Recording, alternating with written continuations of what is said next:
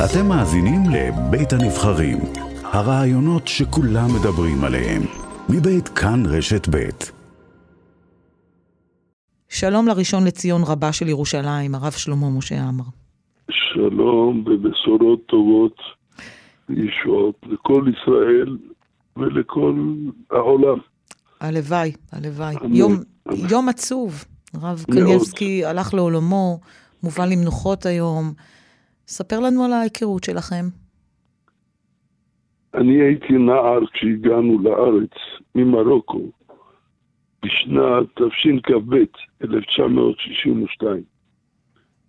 ובימי הנערות זכיתי ללמוד בישיבה בבני ברק, ששמה ישיבת תפארת ציון, מיסודו של חזון איש עליו השלום.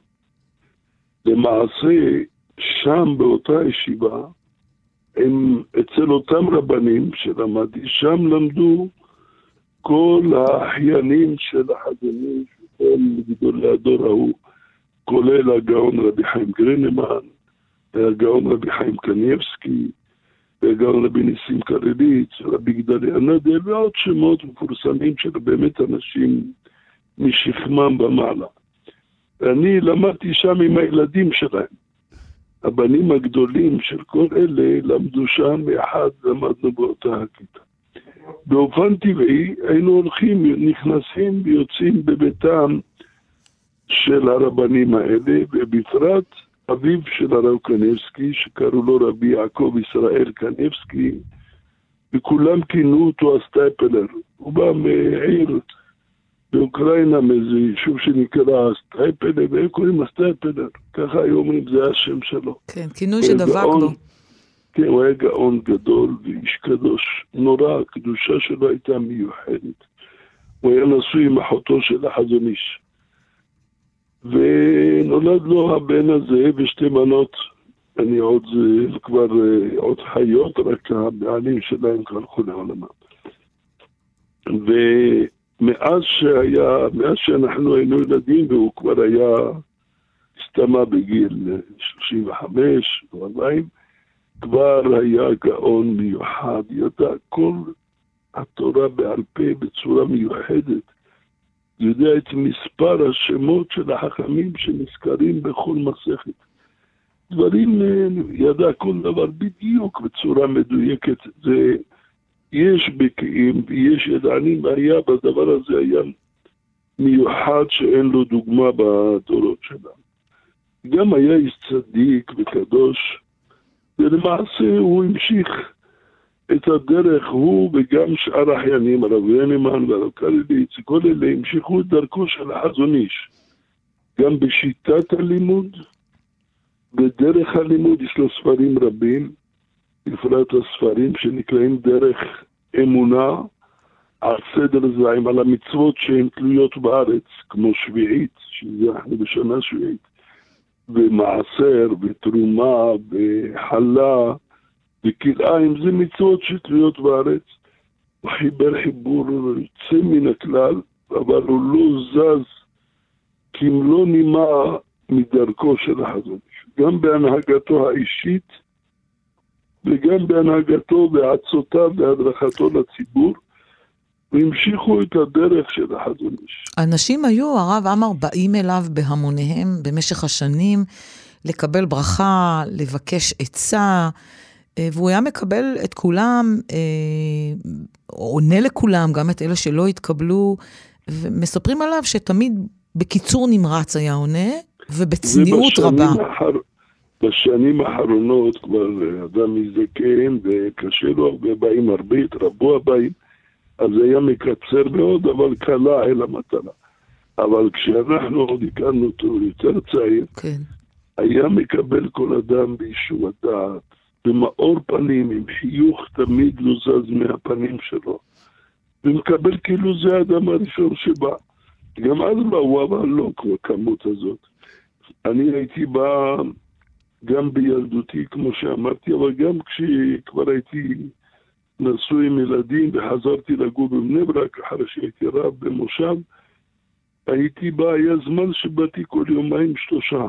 יושב איתו? אצלו, כן. כן. הייתי בא להתייעץ, ולפעמים גם לשאול אותו בלימוד. היו דברים נפלאים. יש ביניכם גם הוואי של חולין? או כששני לא, רבנים לא, נפגשים, לא, זה תמיד לא, ענייני הוא, תורה? הוא, אנחנו לא מקורבים, לך, אני לא, היה מרחק. כן. הגדלות שלו, ואני הייתי צעיר, אבל גם, אני חושב, גם הקרובים ביותר אצלו, כמעט לא היה רגעים של חולים. היה באמת כולו עמוק עמוק, בספון, בתורה, במחדש. אני זוכר באחד הפעמים, הייתי אז, לפני שהייתי דיין, הייתי ראש כולל, ואמרתי שיעור התחדש לי חידוש גדול בלימוד, ולא מצאתי מי שיכתוב בזה, אז אמרתי, אני אלך לשאול אותו, הלכתי לבית, זה יום שישי. ואשתו אמרה לי שהוא לא נמצא, רציתי ללכת, אמרה לי, תלך לבית של אביו, אביו עוד היה בחיים, אז זה מזמן, לפני הרבה שנים. ועוד מעט הוא יוצא, זה השעה. היא הייתה גם כן, היא בתו של הרב אלישיב, גם היא הייתה מיוחדת mm. מנעלי השלום. הלכתי לשם, אחרי כמה רגעים הוא יצא. אגב, יותר מאוחר התברר לי שביום שישי היה הולך לאביו שם בבית של אביו בנו מקווה. ואחרי שכל אחד מהם עשה טבילה, היו לומדים קבלה אצל, ה... אצל הרבנים הספרדים, כשלומדים קבלה לומדים את זה בגלוי, לא, לא מסתירים כל כך. אבל אצל הליטאים כן. מסתירים את זה, זה לא... הדרך, הנהגה כזאת. למה, למה מסתירים? כי לימוד הקבלה זה חוכמת הסתר, mm.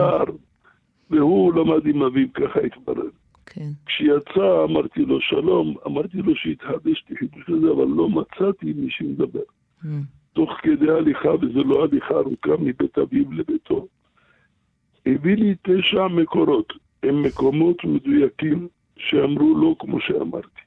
אמר לי, יש תוספות במסכת גיטין, דף י' עמוד א', למטה בשורה הזאת וזאת, שאמר כך וכך. כמה לי עוד תוספות, כמה לי עוד זה.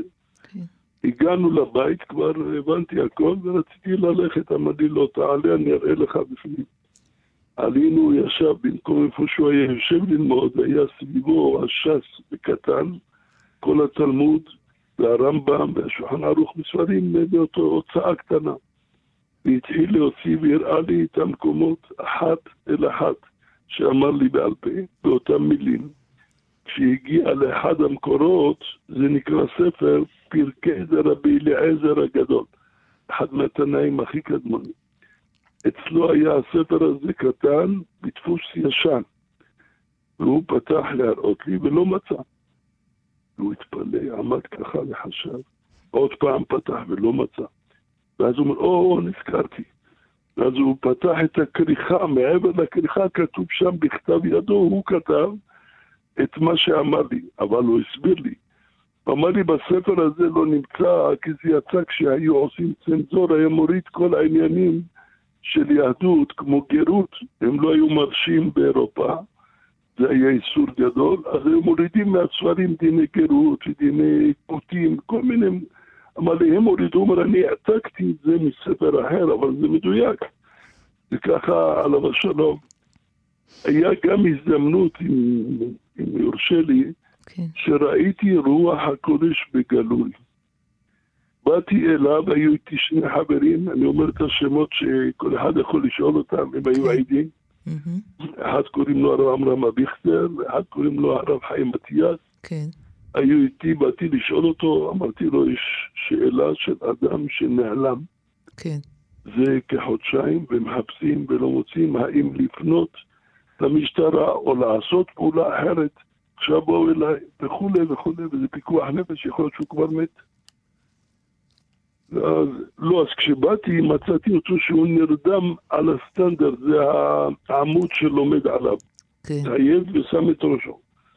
רצינו ללכת, אשתו לי, לא, עוד מעט הוא קם. חיכינו קצת, ואכן הוא התעורר, ועדיין עיניו ככה קצת מתעורר. אמר לי, מה, מה העניין? אמרתי לו, כך וכך השאלה. חתך חתיכה מהנייר שהיה כותב בו את החידושים שלו, ואמר לי, תכתוב פה את השם.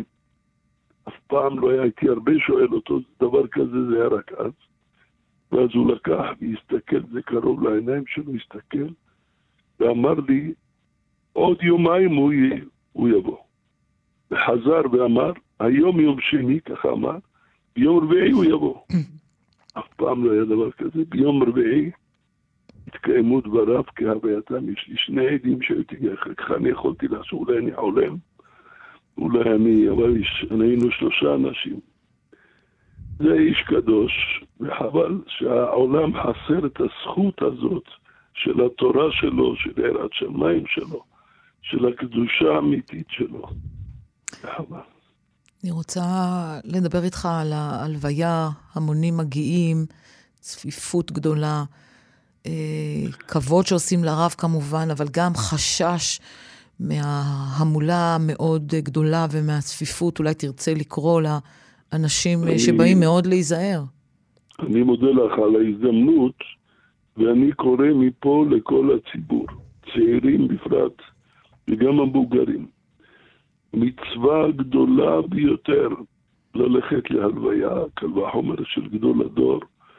ודאי זו מצווה שאין לה שיעור, אבל המצווה עוד יותר גדולה זה פיקוח נפש. נא בבקשה מכל אחד שיפעיל את התמונה שלו. וגם כשרוצים להגיע לאן שרוצים, להיות בזהירות. הזהירות לפני הכל, ונשמרתם מאוד לנפשותיכם, שלא תבוא תקלה חס ושלום. ולא יהיה איזה אסון, כבר היו דברים מעולם ואני לא אזכיר איפה ואיך, כולם יודעים ללכת, ומי שלא יכול להגיע עד למיטה או עד לבית העלמין בפנים, אז שלא יגיע, הוא קיים את המצווה בעצם ההליכה אחרי המיטה של כל ההמונים, אפילו מרחוק. ואדם מגיע עד היכן שידו מגעת. אבל בשום פנים יש איסור מוחלט של תורה שלא להידחק ולהסתכן ולסכן נפשות חס ושלום. ניזהר וזכות הגאון הקדוש הזה תעמוד לכם ולכל ישראל שהשם יבטל הגזרות הרעות וישמור על כל עמו ישראל וישמור את חיילינו ויהיה שלום ושווה ונזכה בעזרת השם ביאת המשיח וחיכה למשיח בכל יום. בישועה וברחמים, אמן יהי רצון. אמן. הראשון לציון רבה של ירושלים, הרב שלמה משה עמר, תודה רבה שדיברת איתנו. תודה, תודה. בשורות טובות. תודה רבה.